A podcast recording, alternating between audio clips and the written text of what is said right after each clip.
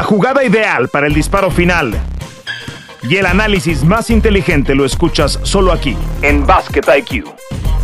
Bienvenidos.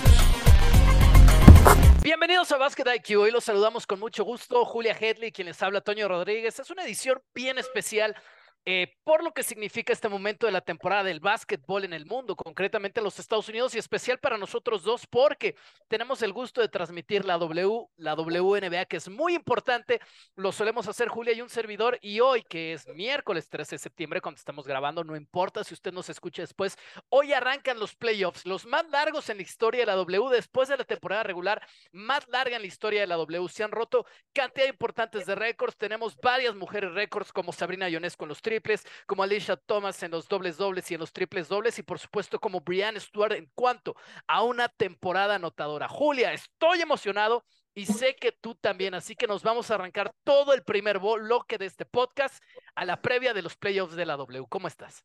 Muy contenta, Toña, muy contenta primero de estar contigo y por supuesto de hablar de la W, como ya lo dijiste, muy, muy importante. Hoy arrancan los playoffs. Hoy estaremos transmitiendo además para nuestro público de ESPN Deportes un partido eh, muy, muy interesante. Eh, con Eric Hudson frente a Minnesota Lynx. Pero bueno, se terminan definiendo, Toño, eh, en el último momento prácticamente de la temporada, eh, pues el primer sembrado, ¿no? Que terminan siendo las actuales campeonas, Las Vegas Aces, pero estaba en ese pleito Liberty que termina perdiendo ese partido en buzzer beater de una manera que nadie lo podía creer. Eh, parecía que se iba a forzar el overtime, el Liberty podía pelear ser el primer sembrado, al final no lo es, termina en ese segundo puesto, ocho equipos de los 12 que están en la WNBA ya en esta postemporada y será pues dos de tres, ¿no? Son este, series de tres partidos, el que gane dos, por supuesto, tendrá la ventaja del mejor sembrado de jugar los primeros dos en casa y mucha expectativa, como lo hemos venido platicando a lo largo de la temporada de Las Vegas Aces, pero yo estoy muy, muy emocionada, Toño, con el Liberty, con lo que lo vimos hacer, sobre todo ya en el tramo final de la campaña, un equipo que se fue asentando en esas primeras fechas, que fue de menos a más y finalmente para convertirse en ese super equipo que muchos esperábamos, ¿no? Para muchos puede ser, eh, por supuesto, eh, esas finales adelantadas, en las actuales campeonas las Aces frente al New York Liberty, pero la misma Kelsey Plum, eh, guardia de las Aces, dijo, no, no, no, señores, esto es borrón y cuenta nueva, ¿eh? La postemporada puede haber siempre sorpresas, es matarse en cada partido, entonces pues veremos cómo se empieza a escribir esta historia. Fue una temporada regular por primera vez de 40 juegos y vámonos con los duelos que vamos a tener en esta primera ronda. Como ha dicho Julia, como has dicho, el formato cambia. Hasta la temporada pasada, el último formato que teníamos era que las primeras rondas eran eliminación directa. Un partido en casa del equipo mejor sembrado y avanzamos hasta las finales de la W como tal y ahí era una serie corta de dos a ganar dos de tres como tenemos ahora. Pasaban by los, los primeros dos equipos eh, hasta la segunda ronda y ya de ahí nos íbamos. Eran menos partidos. Ahora, esto es bueno porque el deporte está creciendo. Más partidos en temporada regular, más partidos en playoffs, mejores ratings, más transmisión, más ganancia, más visibilidad para las jugadoras. Todos los récords que se han roto. Claro, Julia, yo creo que esa es, esa es la gran conclusión. Vamos a cortar, ¿no? Cortar caja lo que fue la temporada regular a lo que viene en los playoffs. El deporte está creciendo. Nadie puede detener esta ola del básquetbol femenil y esa es una muy, pero muy buena noticia. Los duelos son entonces con Eric que enfrenta a Lynx, que vamos a tener esa serie comenzando este miércoles, como ya hemos platicado, Son es favorito para esa serie. Aces enfrentando a Chicago Sky, el campeón de hace dos temporadas, enfrentando al campeón de la temporada pasada. Las Vegas son las favoritas para esta, para esta llave. Liberty enfrentando a Mystics. Liberty es favorito. Mystics es un equipo poderoso, lo ha sido desde que Dale Don llegó a esa franquicia, pero Liberty es pues ya lo dijiste también muy bien, Julia, es el gran favorito junto con las Aces. Y del otro lado, Wings enfrentando al Dream, que es una muy grata sorpresa que el Dream se haya metido entre los ocho mejores equipos. Esos son los duelos. Pues vamos a comenzar, Julia. Si te parece, abrimos tema con eh, algo de lo que tú ya habías platicado con Liberty. ¿Cuáles son para ti las razones por las que Liberty hoy comenzando los playoffs, si, si yo voy a, la máquina del tiempo y, vengo del futuro, ¿no? Dos meses en el futuro y te digo, Julia, Liberty es campeón de la WNBA y te pregunto, ¿por qué razones crees que esto va a pasar? ¿Por cuáles crees que Liberty apunta fuerte hacia esos playoffs? Bueno, la, verdad es que lo que hemos visto en la temporada a, mí me ha encantado, sobre todo ya como te lo decía, en este tramo final, se fueron entendiendo de a poco, fueron eh, trabajando bien, a mí me encanta la labor de, Sandy Brondello. Eh, siento que también si un equipo puede dar la sorpresa o que puede sorprender a Liberty es precisamente Washington Mystics, ¿no? Y lo vimos en el último juego de la temporada, que eh, por coincidencia fue con Mystics, terminan ganándoles en ese buzzer beater, están empatados 2 a 2 en los juegos de temporada regular. Pero para mí, por supuesto, Brianna Stewart, una de las máximas candidatas junto con Aja Wilson para llevarse eh, el MVP esta temporada, lo que la vemos hacer en la pintura, ese, eh, lo que hemos eh, dicho tú en las transmisiones, tú y yo en las transmisiones, Toño, ese trabajo sucio hasta cierto punto, ¿no? Que hace Brianna Stewart, que hace que brille el resto del equipo. Jungle Jones, que está recuperando su mejor versión ahora en este tramo en la postemporada, que es lo más importante. Eh, me parece fundamental para este equipo, por supuesto, que decimos de Sabrina Ionescu. Eh, también vimos a Courtney Vanderswood en, en, el último partido que me tocó transmitir, también eh, romper récords. Em, no sé, a, a, mí, me encanta este equipo, me encanta cómo se han venido entendiendo, no empezó tal vez de la mejor manera como Las Vegas Aces, que en este punto fueron, creo, Toño, al revés, ¿no? Eh, las seis terminaron, empezaron mucho mejor la temporada y ya el tramo final no fue tan bueno para las actuales campeonas de la WNBA. Eh, se encontraron en dos ocasiones con el Liberty, en las dos perdieron, eh, una fue además por paliza, eh, me parece que, tiene todo este equipo de la mano de Sandy Brendello y de las manos de, las estrellas que ya hemos eh, mencionado. Marín Johannes, que tú eres un gran fanático de, la francesa también, viniendo siempre desde el banquillo a aportar este equipo. A mí me parece que, que, que sí es uno de los principales candidatos, pero ojito, con que no haya una sorpresa en esta primera serie frente a Washington. Pues les ganaron ese partido, el que dices, las Mystics y Skies dio un juegazo ese día, Deledon como siempre consistente, eh, Ariel Atkins que, que, vuela fuera en, la parte perimetral y en Natasha Cloud les hace también 17 puntos. Eh, eh, va a ser un hueso muy duro, muy duro de rodear Mystics para Liberty. Pero además de que tiene la ventaja de la localidad, por estar mejor sembradas, yo en el camino largo a Liberty le, veo una gran ventaja. Que, que, se equipara, se equipara, perdón, de alguna manera con la que tienen las Aces, que son las campeonas, y es que hay mucha experiencia del lado de Nueva York. Deslumbrados todos por el talento joven de Sabrina Ionescu, que claro, ella no ha ganado nada en su carrera profesional, pero Vandersloot sí que es campeona de esta liga. Brianna Stewart es multicampeona de esta liga. Jonkel Jones no lo pudo lograr, pero es una jugadora que tiene años estando en el altísimo perfil de esta liga, siendo MVP en su momento esta liga. Marine Johannes es la superestrella del básquetbol francés. Esa mujer está acostumbrada a los reflectores. Stephanie Dawson, que ya es, una, ya es un segundo nivel de profundidad en la banca, pero Stephanie Dawson es campeona del 3x3 olímpica con la selección de Estados Unidos. Este equipo, por donde lo veas, tiene profundidad, profundidad de campeonato. Así que eso me gusta mucho de Liberty, lo cual nos lleva a la contraparte, Julia. Y las damas primero, te voy a aventar la pregunta, la pregunta difícil. Del lado de las seises, ¿qué verías del lado de las seises para pensar que las seises son las grandes favoritas? Uf, bueno, absolutamente todo. Además, un equipo eh, de Las Vegas que, que también eh, eh, transmitimos ese partido frente, frente a Liberty, que, que, les costó mucho, a mí me parece, lo que se podría definir si, están, si estas llegan a ser las finales, adelantándonos un poco a estas, a estas primeras series, ya trasladándonos a ese 8 de octubre para que se jueguen las finales de la WNBA. Siento que Sandy Brondedo le ha encontrado ya el modo a Becky Hammond, ¿no? Eh, en los últimos partidos lo hemos visto, el equipo de Nueva York sabe cómo jugarle a Las Vegas Aces, cómo defender ante un equipo eh, tan agresivo como es el de Las Vegas.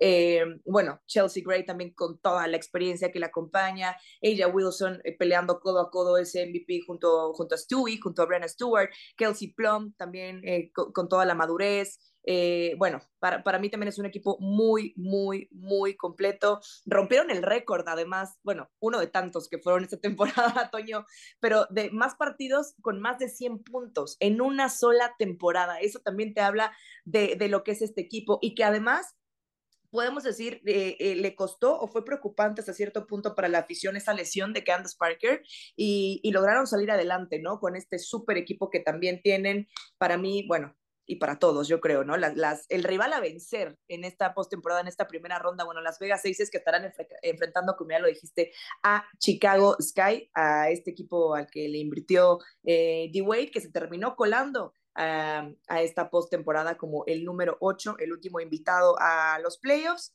Y bueno, lo único que me preocuparía tal vez sería el, momentum, ¿no? Que, que yo vi a un equipo de Las Vegas que fue contrario a Nueva York de más a menos, que arrancó con toda la intensidad, pero tuvo su peor récord, eh, Toño, el mes de agosto.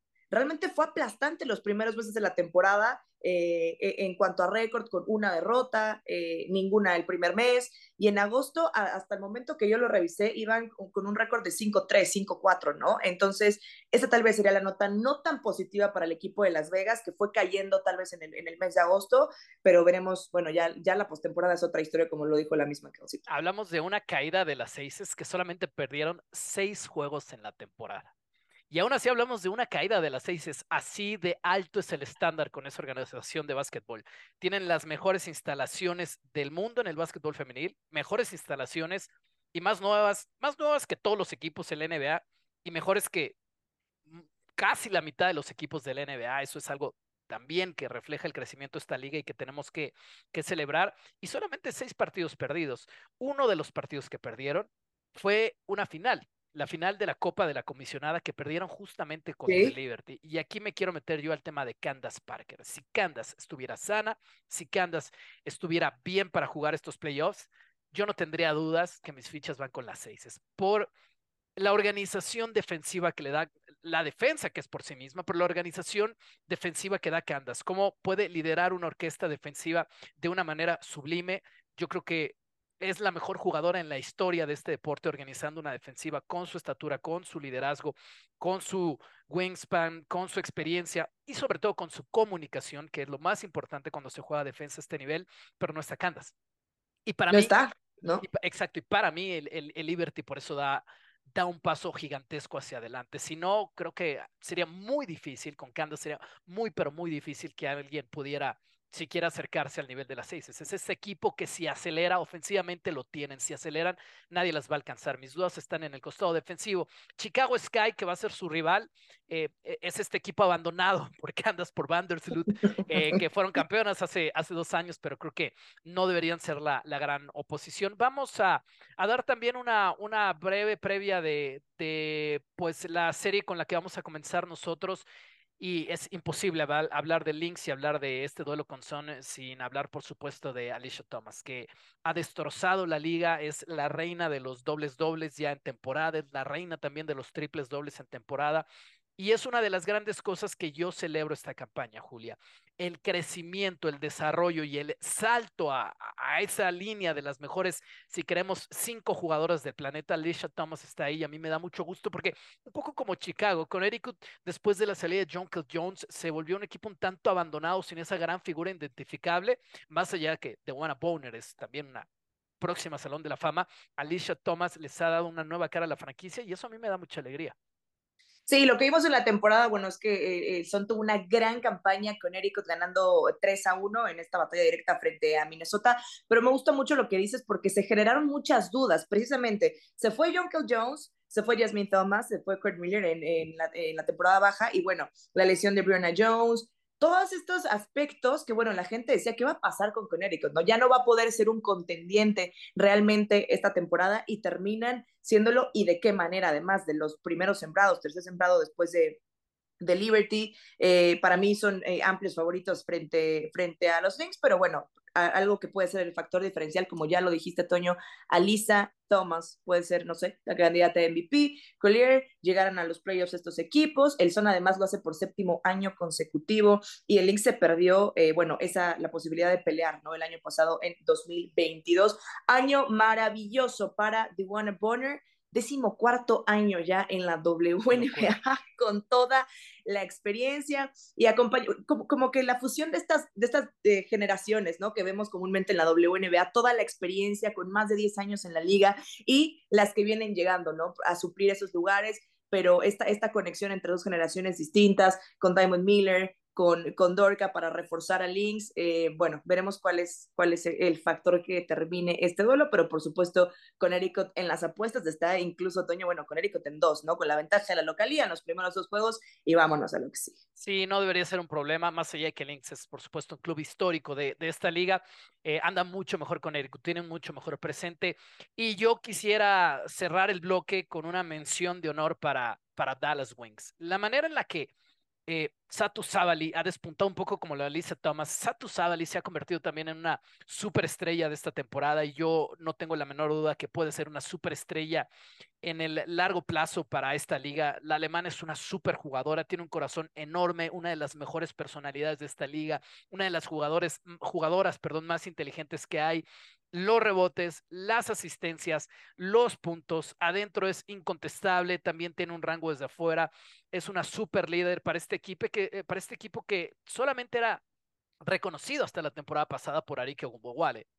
La guardia más explosiva que hay en la W, con el crossover, con, perdón, un, crossover letal que es indefendible, ¿no? Ese eh, crossover de Ogumbowale nadie lo puede defender en esta liga, ni las mejores defensas en el perímetro pueden parar ese, ese cambio de dirección. Y ahora tienes esa jugadora exterior, pero también una jugadora interior con Savali, eh, que además tiene unos vestuarios, tira unos looks, tiene unos outfits para llegar a la duela, Julia, que yo cada día que la veo y la veo más en redes sociales, solamente eh, me vuelvo más fan de Satu Savali y, y me parece muy, pero muy buena noticia la posibilidad de que avanzando en esta serie se metan entre los cuatro mejores equipos de la liga. Es el equipo, Toño, que tiene eh, el mejor porcentaje en rebotes, eh, de promedio 38.7 eh, rebotes para, para este equipo de Dallas, con Satu Zabali, con Natasha Howard, con Jerry McGowan, y también son terceros en la liga en anotar, 87.9. Ahí está, y lideradas, por supuesto, por Wale que tiene 21.2 puntos por partido. Ahí sí están eh, los números para el equipo de Dallas que enfrentará a Atlanta eh, en esta mm, postemporada, que, a ver, en, papel debería ser el duelo más parejo, porque es 4 contra 5, pero Dallas tiene toda la ventaja en la temporada regular, ¿no? Se vieron las caras tres veces, las tres victorias para las Wings. Sí, tienen la ventaja de la localidad y tienen el, talento estelar más identificable que cuenta muchísimo en, la postemporada. Pues Julia, eh, vamos a cerrar este bloque de W, hacer la invitación a la gente que, que lo sigan.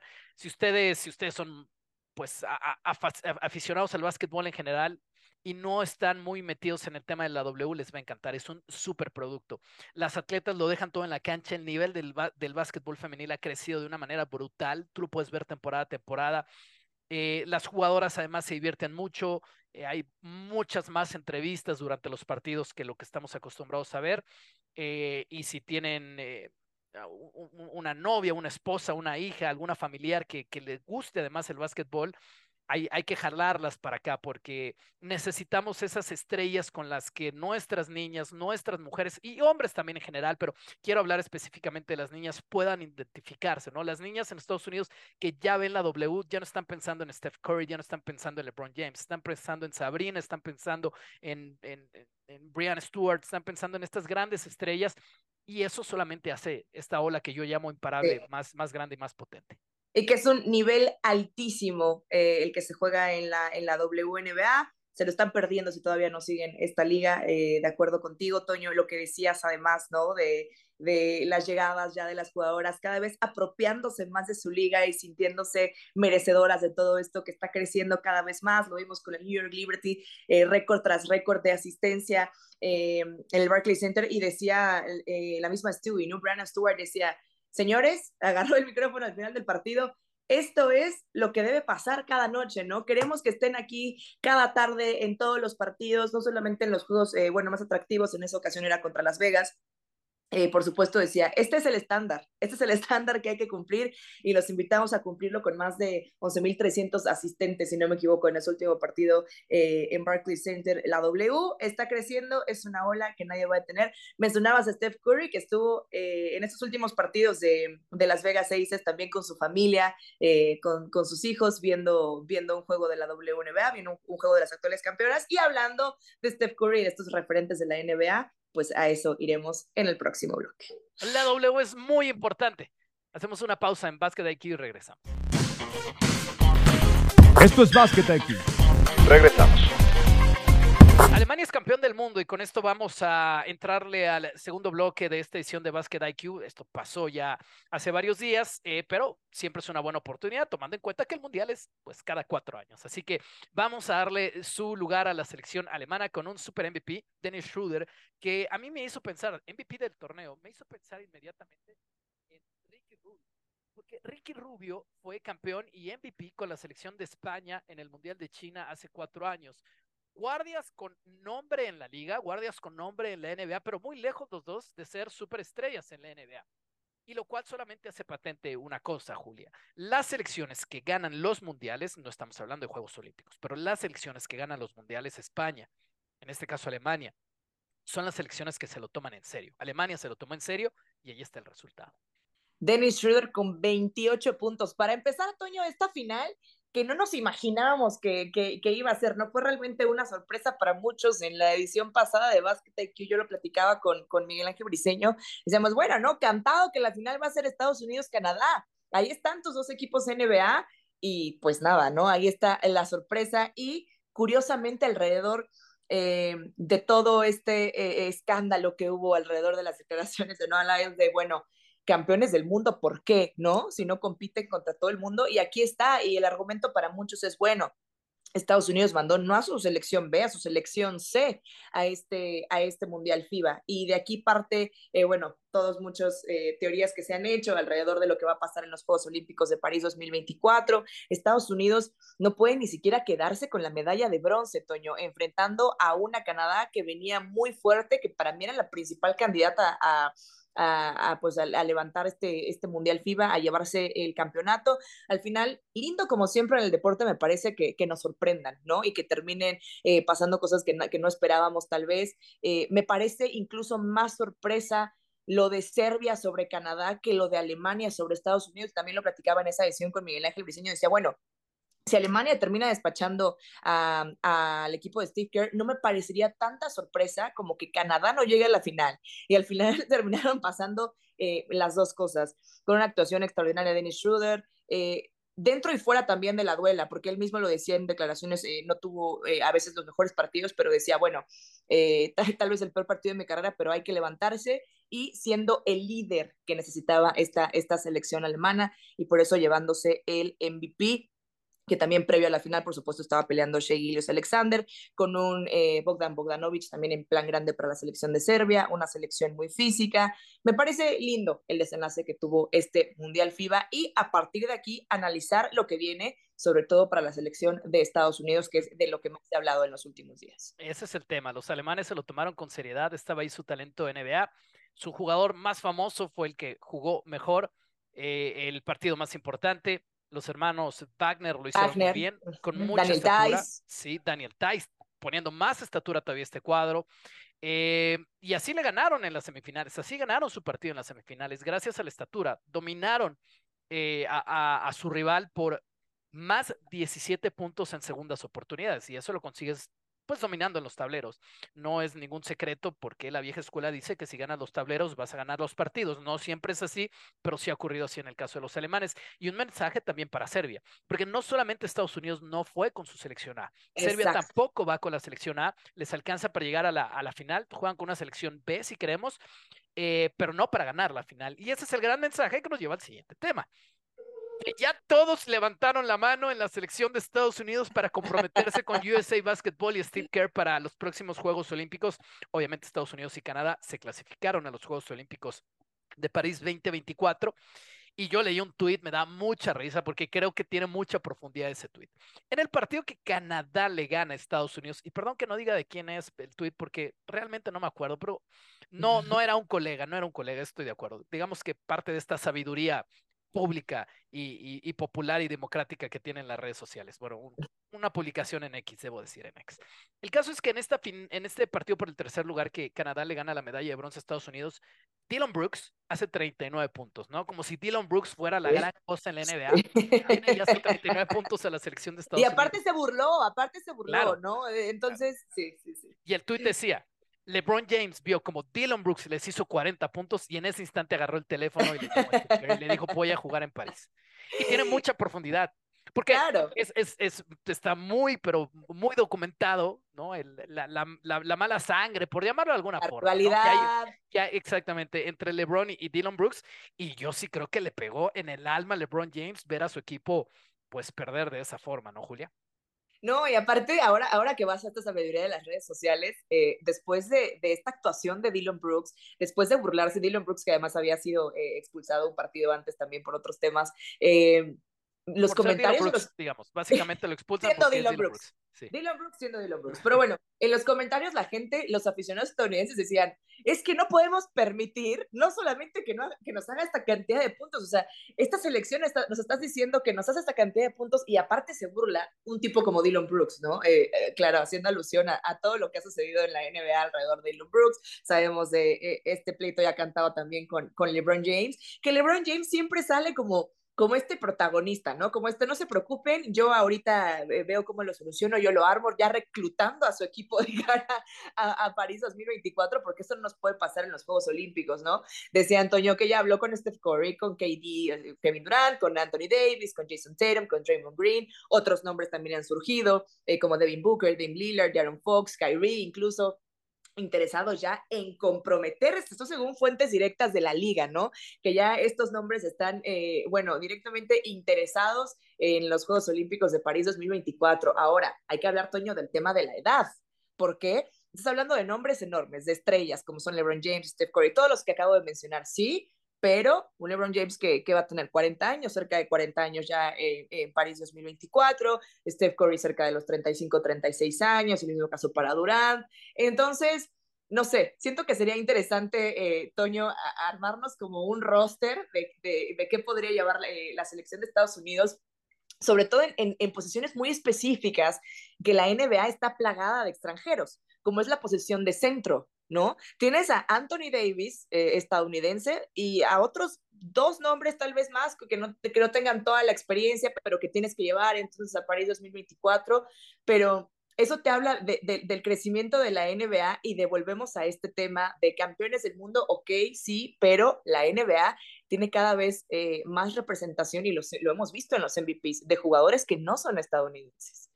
Bueno, en la nota en ESPN.com, en la edición en inglés, se habla incluso que hay quienes consideran dentro de USA Basketball la opción de Joel Embiid para la selección de Estados Unidos.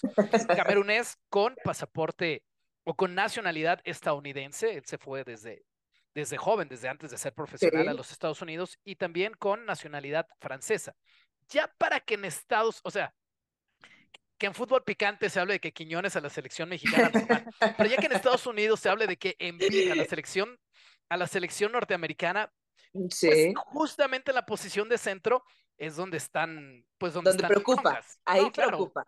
Así es, Anthony Davis jugando a nivel Anthony Davis es uno de los cinco, sino tres mejores jugadores del planeta. El tiempo es que hace rato, uno, no vemos esa versión, y dos, él siempre ha dicho públicamente las lesiones y se siente mucho mejor jugando de cuatro que jugando de cinco, con alguien que, que haga, pues el trabajo defensivo de Anthony Davis sigue siendo sensacional mantiene a los Lakers, los mantuvo hasta, hasta donde pudieron llegar los, los playoffs pasados. Podríamos pensar en Adebayo, podríamos tirar nombres, Brook López, que además te puedes pasear la cancha, qué sé yo. Pero mira, si, hablamos de un roster, eh, LeBron yo creo todavía podría jugar porque es un superhumano que ha extendido su carrera, la puede extender un año más, yo creo sin mayores problemas y le alcanza con su jerarquía para, para seguir siendo. Steph Curry lo mismo, ¿no? No es ningún joven y sería su debut olímpico. Steph Curry nunca en su vida ha jugado en, en los Olímpicos. Eh, Kevin Durant, ¿no? ¿A quién pones de point guard entonces? ¿A Steph o a Kyrie? Porque ya dijeron que los dos están levantando la mano. Entonces ahí tienes a dos muy sí, buenos ¿no? Yo, yo, a lo llevo al equipo, Por si las dos, a, a, Kyrie ni lo lleva al equipo. Eh, te, te, voy a decir una cosa. Ellos dos jugaron juntos la última vez en el equipo de Estados Unidos en el Mundial de Brasil 2014 y ganaron ese Mundial FIBA. Es el mm. último Mundial que ganó la selección de Estados Unidos. Estaba Kyrie, estaba Steph Curry, estaba Anthony Davis también en esa selección. Eh, yo, yo Kevin lo llevaba, pero si han de jugar juntos, pues yo creo que el mejor jugador de los dos es Steph Curry. No creo que haya demasiada discusión alrededor de eso, pero ¿quién va a manejar la bola? ¿Quién va a subir la bola? La mayoría de, veces yo creo que Kyrie. Bueno, y, ahí tienes... Dejarlo para que tire.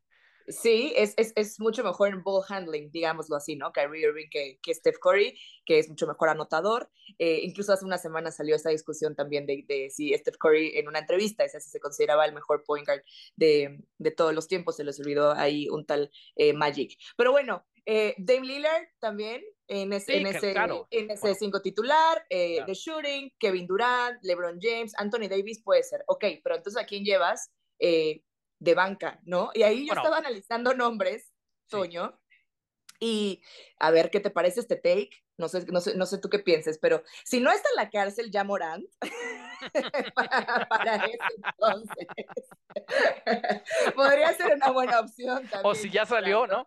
O, si ya salió. si no sale con otra chistosada, eh, eh, o, si ya, o, si ya, pagó lo que sea que tenga que pagar y ya salió. Que termine condenado de varios años y es elegible.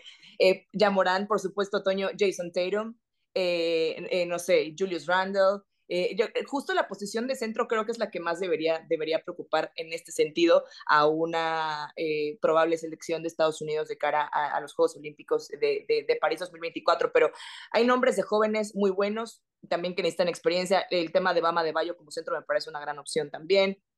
Eh, hay que ver qué comprueba también esta temporada de NBA eh, Jackson Hayes en esta temporada con los Lakers, no está listo en este momento, por supuesto, pero bueno, ahí surgen varios nombres de, de, jugadores mucho más jóvenes de este, de este roster que hemos hablado, de estos nombres que se han dado a conocer, pero no sé si hay un exceso de confianza y veía que también lo comentaba Fer Tirado, ¿no? Decía como, bueno, a ver si también, la, o sea, como que está mucho en la confianza de que con esto nadie nos va a ganar, ¿no? Y, y creo que hay, hay también un, poco de, de subestimar al rival y al nivel que tienen en las demás elecciones. No, nadie les ganaría, Julia. Yo, yo lo tengo claro. nadie les ganaría. Y, habría ahora, hay que, ahora hay que hacerlo, ahora hay que llevarlos a todos. Claro, eh, hay que llevarlos a todos, hay que hacer eh, el reclutamiento. Yo agregaría un nombre, Devin Booker. Devin Booker, claro. esa lista que. Devin Booker. Sí, con, con un equipo bien armado. Es decir, Trey Young. yo creo que para ganarle a un equipo así, haría falta no, no no solamente un país, sino como la selección del resto del mundo. Si haces la selección del resto del mundo, ahí sí Estados Unidos no va a ganar. O sea, si son los mejores de Estados Unidos contra los mejores del resto del mundo, Estados Unidos puede perder una serie hasta por paliza. O sea, si pones a Giannis, si pones a Jokic, si pones a Shea, si pones a, a, Luca, ¿no? Y, con, con, todo el talento que los pueden volver a ellos a Embiid, imagínate es que los van a aplastar. La, única posición, creo yo, en la que hoy por hoy el resto del mundo no, no, le, no, no, no tiene el talento que tiene la selección de Estados Unidos es, es en un point guard, digamos. En los guardias. Sí, en, un point guard con capacidad defensiva. Porque en la capacidad ofensiva, Doncic es tan bueno, no es tan bueno como Steph Curry, pero después de Steph Curry es tan bueno como cualquier otro guardia que pueda tener los Estados Unidos. En la posición defensiva no los tienen. Eh, pero de ahí en fuera hay hasta mejores jugadores ya del otro lado, de la selección del resto del mundo, pero, pero por países. Es decir, claro, no, Estados Unidos no tiene un Yanis, Claro. Pero Grecia solo tiene un Yanis, ¿no? Sí, sí, sí. Serbia, sí. Serbia puede ser lo más cercano. cantidad de estrellas por selección, ¿no? Serbia eh, puede ser lo más cercano. Australia tiene un tremendo equipo, España como equipo son muy fuertes, Francia tiene mucho talento, pero conjunta, o sea, pones al campeón del mundo, pones a Alemania contra la selección más o menos que hemos dicho Estados Unidos, Estados Unidos gana el partido por 20 puntos a estos alemanes, ¿no? Así que yo por ese lado no, no vería mayores dudas, pero pues bueno, veremos qué pasa. Van a ser meses muy interesantes, va a haber lesiones en la NBA, van a surgir nuevas estrellas en la NBA y todo eso va a marcar el ritmo. Con el antecedente de que el orgullo está picado por Dylan Brooks. O sea, no les dolió que Alemania fuera campeón, les, les dolió que Canadá fuera el tercer lugar. Por ahora ya LeBron James logró algo importante en la afición, que es eh, dar un poquito de esperanza, ¿no? Renovar las ilusiones y decir, por favor, nos acaban de destrozar, les prometemos que el próximo año no será así, pase lo que pase, bueno, ahí están las, las ilusiones renovadas eh, para la afición, muchos nombres, por supuesto, seguramente muchos más eh, nos faltaron con toda la experiencia. Eh, no sé, Paul George, ya habíamos mencionado a, a, Julius Randle, incluso Carl Anthony Towns también puede ser centro, ¿no? bueno, eh, eh, James Harden también ya va a tener 35 años, no sé, eh, hasta la Melo Ball, Bradley Beal, no sé, hay, hay, demasiados nombres que es muy pronto todavía, como bien dice Toño, para, para hablarlo, falta todavía una temporada de NBA, veremos qué pasa, los nuevos nombres que surjan y sobre todo que en ese punto estén en un muy buen momento, ¿no? Después de lo demostrado en toda la campaña, ya, se, ya será una lista. Por lo pronto, ya eh, eh, buenas noticias y, las, y las ilusiones renovadas y ya a dejar dar, dar vuelta a la página con lo que vimos en el Mundial FIBA, un poquito también un golpe de realidad y a mover las cosas. Sí, y que lleguen sanos. Bueno, Drew Holiday fue muy importante en los últimos Juegos Olímpicos para Estados Unidos si hablamos de guardias que pueden defender. Un tema muy breve para cerrar, porque este tema es de este miércoles. Eh, ya ESPN ha, ha sacado la información de que la Junta de Gobernadores de la NBA va a pasar las nuevas reglas para, para el descanso y la administración de, de superestrellas y de estrellas de la liga. Dos cosas nada más, sí, para no ir demasiado largos con este tema. ¿Qué es considerado oficialmente en la NBA como una estrella de la liga? Eso siempre, a mí me, me, parece fascinante porque esto siempre ha sido subjetivo, pero ya hay algo muy tangible que pone, ya lo había desde el 2017, ahora lo recordamos. ¿Qué es para la NBA un jugador estrella? Dos puntos. Un jugador que ha estado en el All Star o ha sido All NBA en alguno de los, de los equipos al final de la temporada, en alguno, por lo menos en una ocasión de los últimos tres años, de las últimas tres temporadas. Esto quiere decir que hay una lista concreta, no es una lista subjetiva, hay una lista concreta de quiénes son para la NBA y quiénes no son las estrellas de la liga.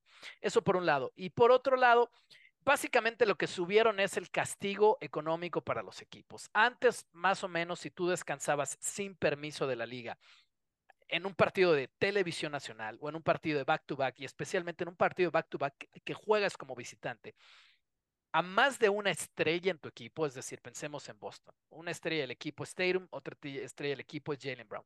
Si descansabas a más de uno, la liga te multaba con 100 mil dólares. Ahora te van a multar con 150 mil dólares, luego se va creo que a los 700 y el tercer partido que hagas eso en la temporada, a cada equipo le va a costar un millón de dólares. Y después del tercer partido que hagas eso en la temporada, cada vez te va a costar un millón de dólares extra. Va a ser mucho dinero perdido por la liga. Así que cada equipo va a tener que apretar a sus entrenadores y a sus jugadores para que sí estén por lo menos, porque esto también es parte de la reglamentación, por lo menos 20 minutos en cada juego. Sí, a mí, a mí, a mí me parece increíble. Yo creo que a, ¿sabes a quién no? A Kawhi Yo creo que ahorita está gritándole a su almohada del coraje. Eh, pero pero a, mí me parece increíble y también ya para, para no meternos en esto, eh, me recuerda mucho a Kobe, ¿no? Eh, ahorita que acabamos de pasar el cumpleaños de Kobe Bryant en el, en el mes de agosto y, y recordándolo como siempre él decía, ¿no? Eh, y, lo recordaba también su esposa Vanessa Bryan, cuando decía, es que ¿por qué no descansas, ¿no? Si estás lesionado, estás jugando con esto, con esto, eh, tal lesión, esto roto, y, por favor, ¿no? Tienes que, tienes que descansar porque si no, no te vas a recuperar. Y Kobe decía, no, porque yo no sé cuántas personas solo pudieron pagar para este juego y están aquí para verme jugar, ¿no? Entonces, eh, es, eh, me pareció imposible, Toño, no, no recordar esa, esa frase de, Kobe Bryant, de, de valorar también lo, lo, que hace el aficionado, ¿no? Y de que esto es un, eh, pues, fenómeno, tristemente, que hemos visto cada vez más en las últimas temporadas de, la NBA, de, de, perderse partidos y todo eso, a mí me parece una regla que eh, maravillosa, bueno, de, endurecer los castigos que, que ya existían previamente y bueno, lo aplaudo siempre para mí. Eh, Adam Silver para presidente del mundo, por favor. Sí, yo también votaría por él, honestamente. También votaría por él. Em, y todo esto porque los contratos de televisión, de los cuales goza históricamente ESPN con la NBA, se van a terminar para la temporada 24-25. Y obviamente desde el lado de los dueños de los equipos, Adam Silver lo que quiere es llegar a una nueva negociación con las televisoras y decirle, mira, todas mis estrellas están disciplinadas, todas mis estrellas están jugando. Págame más dinero, sí, se van a portar bien. Así que ahora págame más dinero. Porque todo esto, todo esto, mis amigas y mis amigos, se trata del dinero. Y ese es el lado que, y ese es el lado que está jalando, que está jalando Adam Silver. Pues hasta aquí la dejamos en Basket IQ. Julia, te mando un abrazo, nos escuchamos al rato en el partido. Abrazo, Toño, un placer haber estado contigo. Abrazo a todos, gracias por acompañarnos. Y bueno, ahí para que nos escuchen cada semana, Toño, hay que recordarles. Claro, pendientes de la próxima edición. Gracias. Suena la chicharra y el fuego se apaga en la duela. Nos escuchamos en una próxima emisión de Basket IQ.